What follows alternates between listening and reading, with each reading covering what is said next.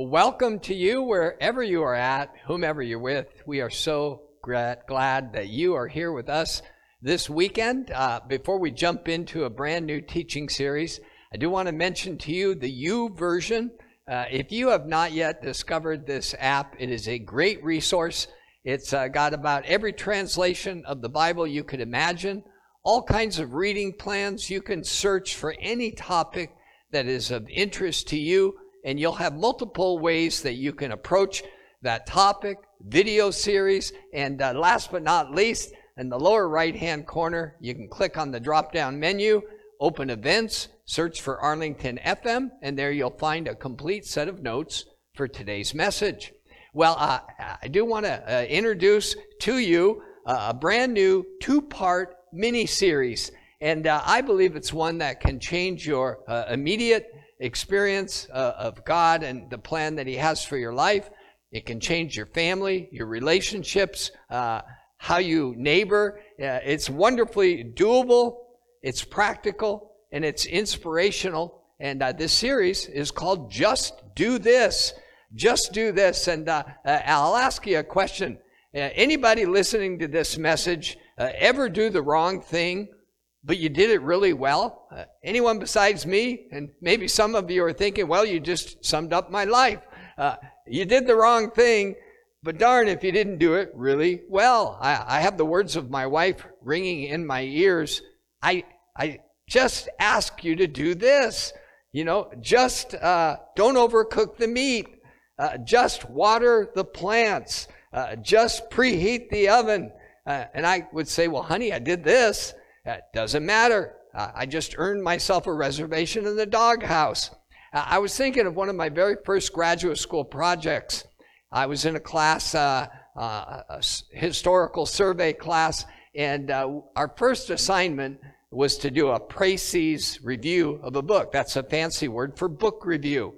And uh, I wanted to ace this, and so I really put my rigorous research capabilities into it uh, really let my academic prowess uh, stand out. Uh, was happy with what I turned in.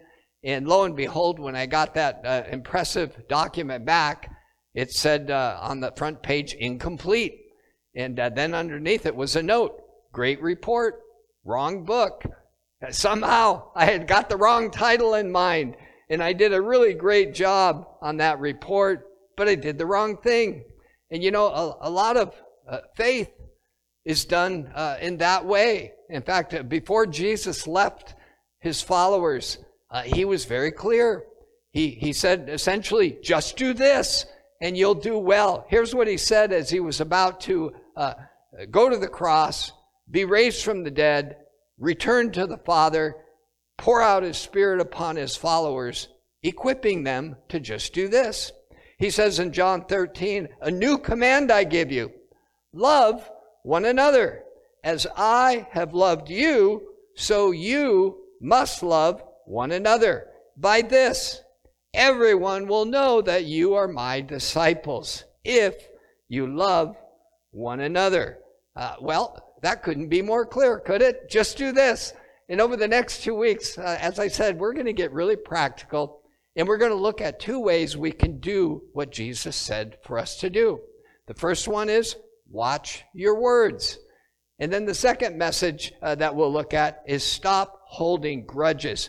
Now, if you want to look at the complete series uh, that these uh, excerpts come from, uh, you can go to northpoint.org and uh, just look at the teaching series One Another. Uh, but r- for right now, enjoy this clip. Watch your words. Two things are true of our culture today. Number one, we are using and consuming more words than ever before, than ever before, by a lot.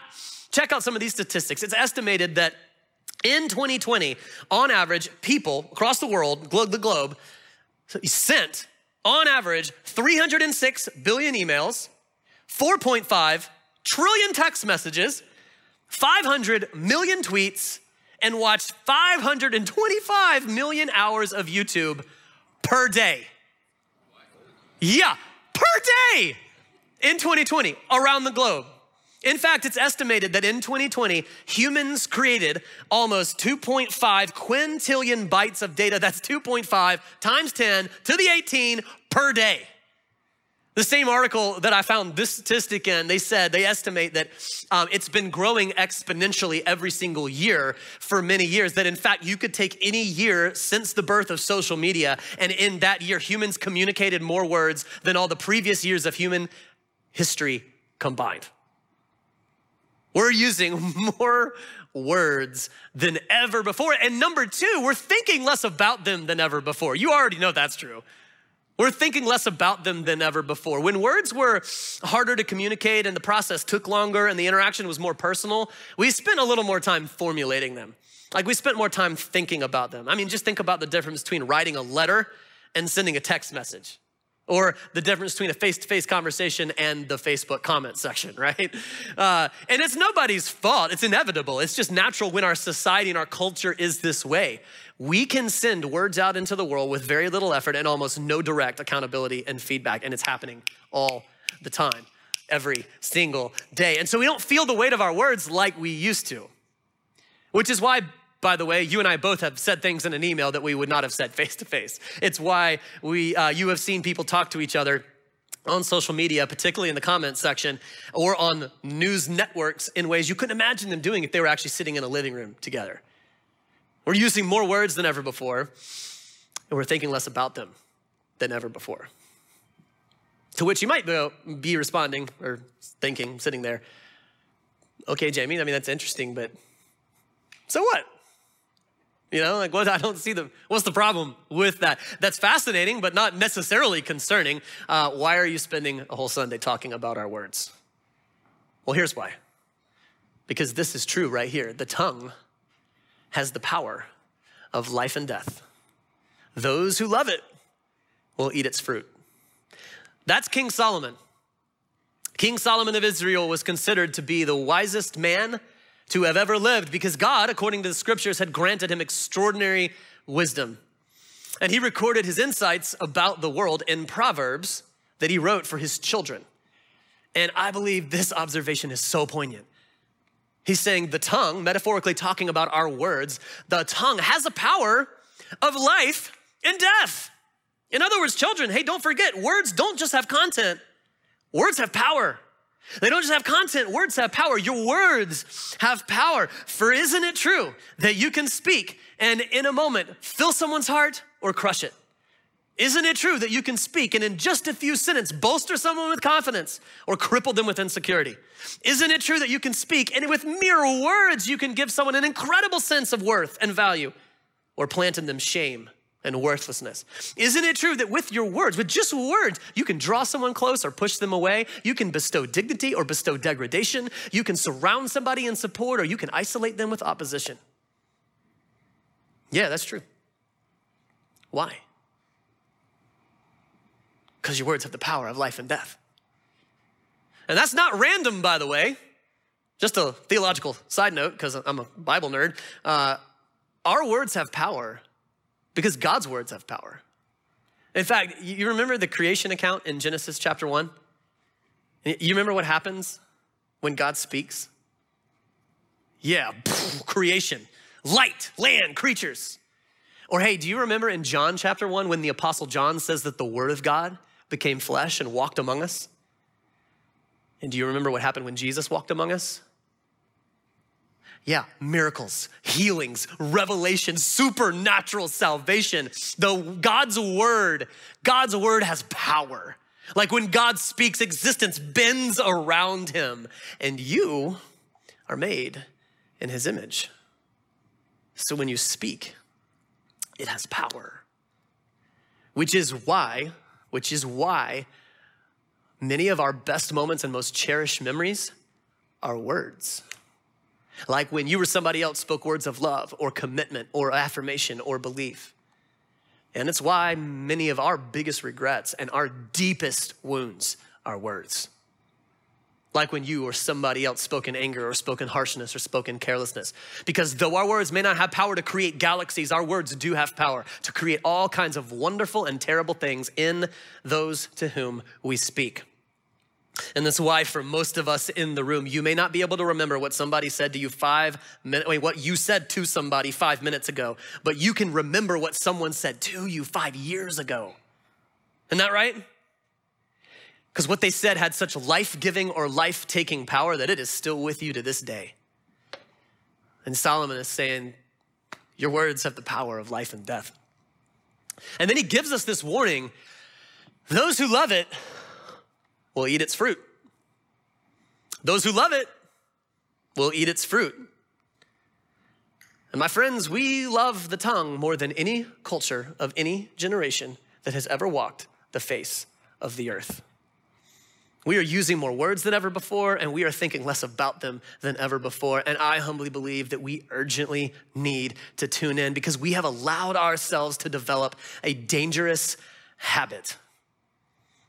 A habit that has the potential to undermine our ability to one another well the way we want to one another, and consequently has the potential to undermine our ability as a church to be known for what we're supposed to be known for. And it's this habit right here. Several years ago, the Harvard Business Review published an article that reported on several different studies that people had done about our words. Uh, several different groups, they had studied the ratio of our positive words to our negative words. Or to quote Solomon, the ratio of our life giving words to our life taking words. And they were looking for a correlation between that ratio and the health and the productivity of our work and our personal relationships.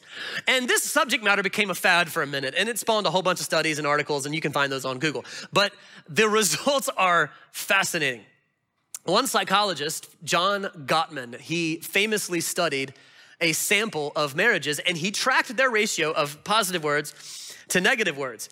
And he determined that there was a strong correlation between the ratio of a couple and the success of their marriage.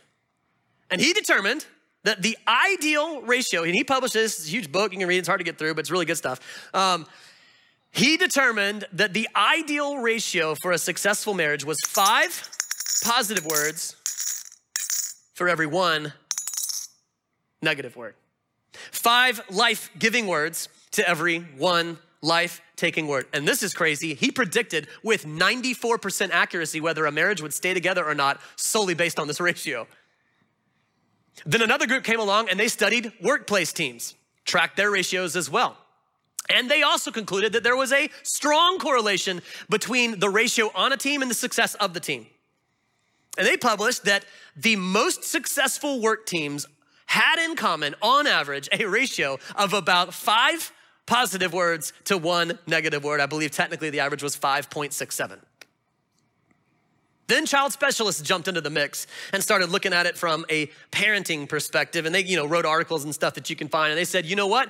Gottman nailed it. If you wanted to pick a ratio that was gonna maximize a child's motivation and self-esteem and their growth, it's not just three to one, it's not just four to one. No, it is five to one. You gotta have the one. Like the one is massively important. You gotta have correction and discipline and coaching and boundaries and all that. Absolutely. But a child needs to grow up in a climate of life giving words.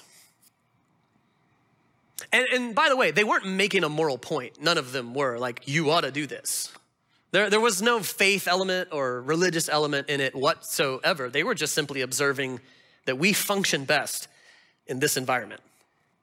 That if, if, if you were to pick a ratio fine tuned for human growth and productivity, evidently it's this right here five life giving words for every one life taking word. And that's fascinating. Or at least I found it fascinating. I mean, it's helpful to know. But you want to know what the gut punch for me was? Five to one? This is the ideal. These are the highest performing teams. These are the best marriages. You want to know what most of us actually do? How most of us actually speak? Well, according to the data, and I had to look into this and do a little math myself because it wasn't the point of the article, but from what I can tell, most of us end up living in this zone right here. One positive word for every three negative words. this is average. This is the majority. Most of us end up in the zone of a one to three negative ratio. Five to one is ideal. We get the best out of people and the best for them here. But the data indicates that most of us have developed a habit of something quite different. And I know this sounds kind of bad, but when I saw that, I was kind of relieved. Made me feel a little better. Uh, because five to one, I mean, that's neat. And congratulations to those marriages and those work teams. But that is not what my last year has looked like, just being honest with you. Like it's not what my home has sounded like. That's not how I parented through the pandemic, you know? Just just isn't. In fact, a lot of days, maybe even most days, it felt just like this right here. Some days, you know, felt more like that. Like this isn't what it felt like when I picked up my phone, you know, and opened social media or turned on the news, you know? You open Twitter and it's like somebody backs a dump truck up to it. you open the Nextdoor and they're like, Howdy, neighbor. Let's talk about your dog. We're gonna get to your trash cans. That's a different post. You're gonna love the comments. Uh, some of y'all know what I'm talking about. Um, but evidently, evidently, most of us live with a habit of and in a climate of a one to three negative ratio. And this data came out well before, way before the pandemic, well before we all stayed home and stacked family and work on top of each other, and then added a health crisis and a racial crisis and an election and financial uncertainty on top, just to name a few. And by all indications, the ratio got even worse.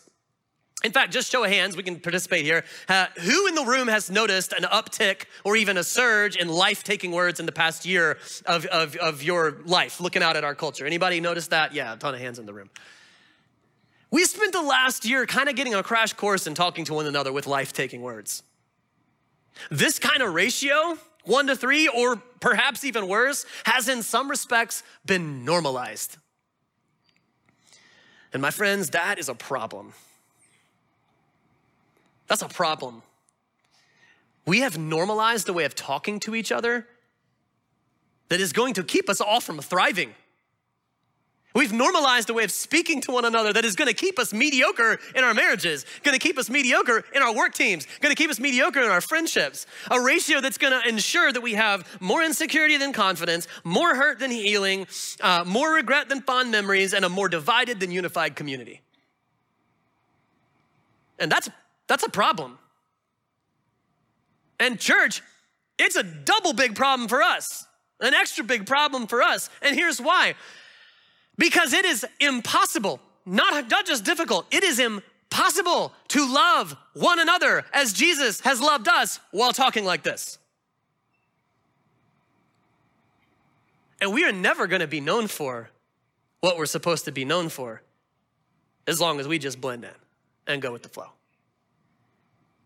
Maybe we need to wake up and shake off the slumber of isolation, warm up some muscles maybe we haven't used in a minute, and forge a different path. And in light of that, I would like to encourage us all, me included, I would like to encourage us to consider and put into practice, starting today, an approach to our words given to us by the Apostle Paul. Whether you are religious or not, if you will start doing what I'm about to read to you, it will instantly make your life and your relationships and our community better. If you are a Christian, chances are you have heard these words before. But if you're anything like me, perhaps you dismiss them as ideal, as pie in the sky, as yeah, yeah, yeah, yeah, that sounds nice and sounds real Jesus-y, but that's just not practical. And if that's the case, I'd love to invite you today to make it practical. I'd love to invite you today to feel called to this verse like never before, to start putting it into practice as if life and death actually are at stake because they, in fact, are.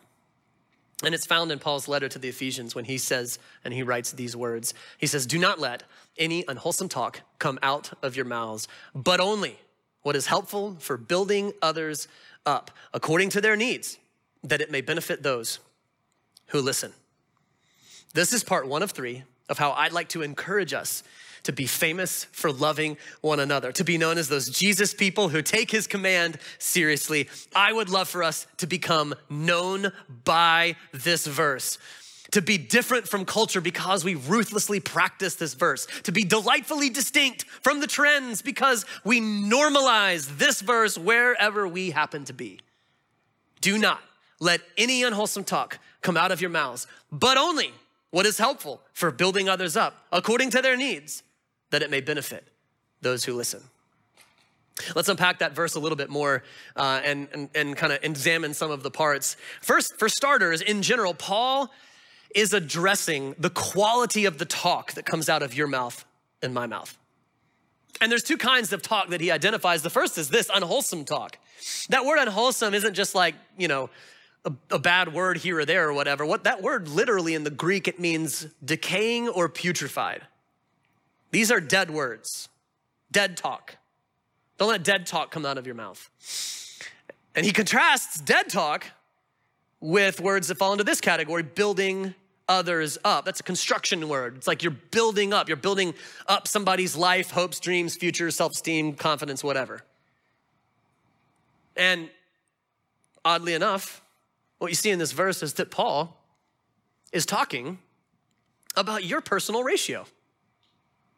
He's talking about your personal ratio of life giving words that build up and life taking words. They're dead words. And he says, Don't let the unwholesome talk come out.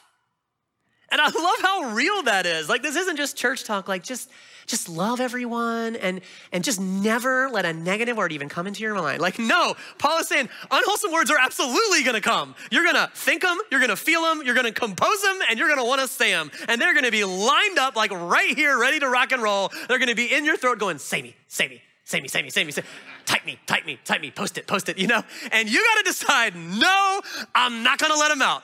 I'm not gonna let him out. Not today, not here, not to him, not to her, not to then, them. I'm not gonna let dead words, I'm not gonna let life taking words come out of my mouth. I'm gonna hold them in.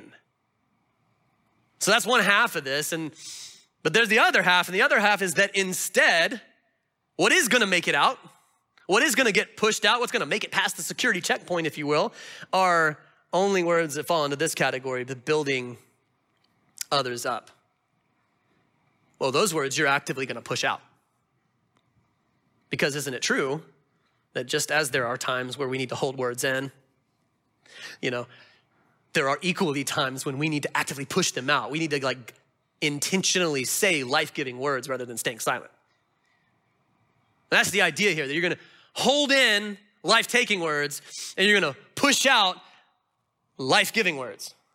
And if you start doing that, at first, there are some times where it's gonna feel unnatural. And here's why. I mean, he says it because it's gonna, it means that we're gonna have to change completely the way that we think about our words. It means that you and I are gonna have to start speaking according to their needs. That's not what I naturally do all the time. Most of the time when we speak, we're thinking about whose needs? Yeah, my needs. Thinking about what I want to say, what my opinion is, and did they laugh at me, and was it was I heard, and uh, what I believe, and what point I want to make, and how offended I am. You know, we're always thinking about our needs, but this verse requires you and I to embrace the truth that our gift of speaking, our power of speaking that we have from God, has not been given to us for our needs. It's been given to us for their needs.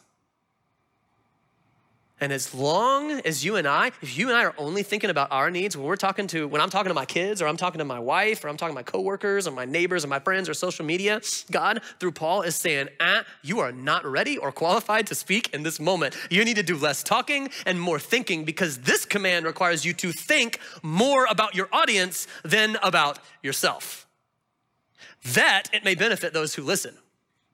Here's another way that this is gonna feel unnatural at first, or at least, at least for me. Because y'all, I don't always wanna benefit those who are listening. Sometimes the whole point of my words is to not benefit those who are listening. And God, through Paul, is saying, if that's the case, then you are not ready or qualified to speak in this moment. You need to do less talking and you need to do more praying because if you're gonna speak like your Heavenly Father speaks, you gotta be in the business of benefiting those who listen. Isn't that good? And that's Paul's point. His point is that you have a ratio. right now. Your family, your friends, the people on your social media could probably give you an accurate estimate of what your ratio is, but you have a ratio. And this, one to three, is what's gonna happen naturally without intervention. Without trying or without intervening, you and I um, yeah, personality dependent, sure. Situationally dependent, sure. Maturity and age all impacts this. But in general, without intervention, you and I are gonna live somewhere in the zone of one life taking word to, I mean, life giving word to three life taking words. And the Apostle Paul is simply saying, You gotta intervene. You gotta intervene. You got to have a self imposed filter on the words that come out of your mouth. You got to start holding in the life taking words and you got to start pushing out the life, uh, you got to, yeah, and start pushing out the life giving words so that you can begin to change your ratio. You got to start changing your ratio because work doesn't have to look like this. Home doesn't have to look like this. Your friend group doesn't have to look like this. Your marriage doesn't have to look like this. Your neighborhood doesn't have to look like this. Your social media account doesn't have to look like this. Our culture doesn't have to look like this. It shouldn't look like this. None of us want it to look like this. This isn't the best for anybody and it doesn't bring the best out of anybody. And if you're a Jesus follower, it can't look like this. Oh no, there's just too much at stake. This is not who we are. Why? Because it's not who He is. You know this. This isn't how the Savior who loves you has talked to you. Jesus has spoken grace into your life. Jesus has spoken encouragement into your life. He's spoken freedom into your life. He's spoken hope into your life. He's spoken restoration into your life. He's spoken a future into your life. Jesus has spoken resurrection life into your life. And that's exactly what he wants to speak into the lives of every single person you know. And the Apostle Paul is urging us you got to change your ratio. Church, you got to change your ratio. You got to have a countercultural filter over your mouth so that you can create a countercultural result in your life and in the lives of others and get busy being famous for loving one another as Jesus has loved you. Your words, my words, your words have the power of life and death. Well, I hope that uh, you really keyed in uh, to that great uh, message to us that life and death really are in the power of our words. I want to invite you to join me in a prayer. Uh, Father God, thank you uh, for the, uh, the reminder that you have entrusted to us this incredible gift, this gift of uh, language in words that we choose. And Lord, as your word says, life and death are indeed in the power of our tongues.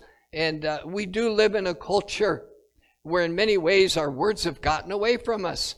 And Lord, we've departed in, in many ways from this one thing that you've told us to do uh, to love one another. And uh, thank you for the reminder that we can do that with our words, Lord. And, and I pray that miraculously right now, uh, you would bring uh, into our hearts, into our minds, because you said uh, we speak out of the abundance of our hearts. And that, Lord, you would deposit uh, a new language in us.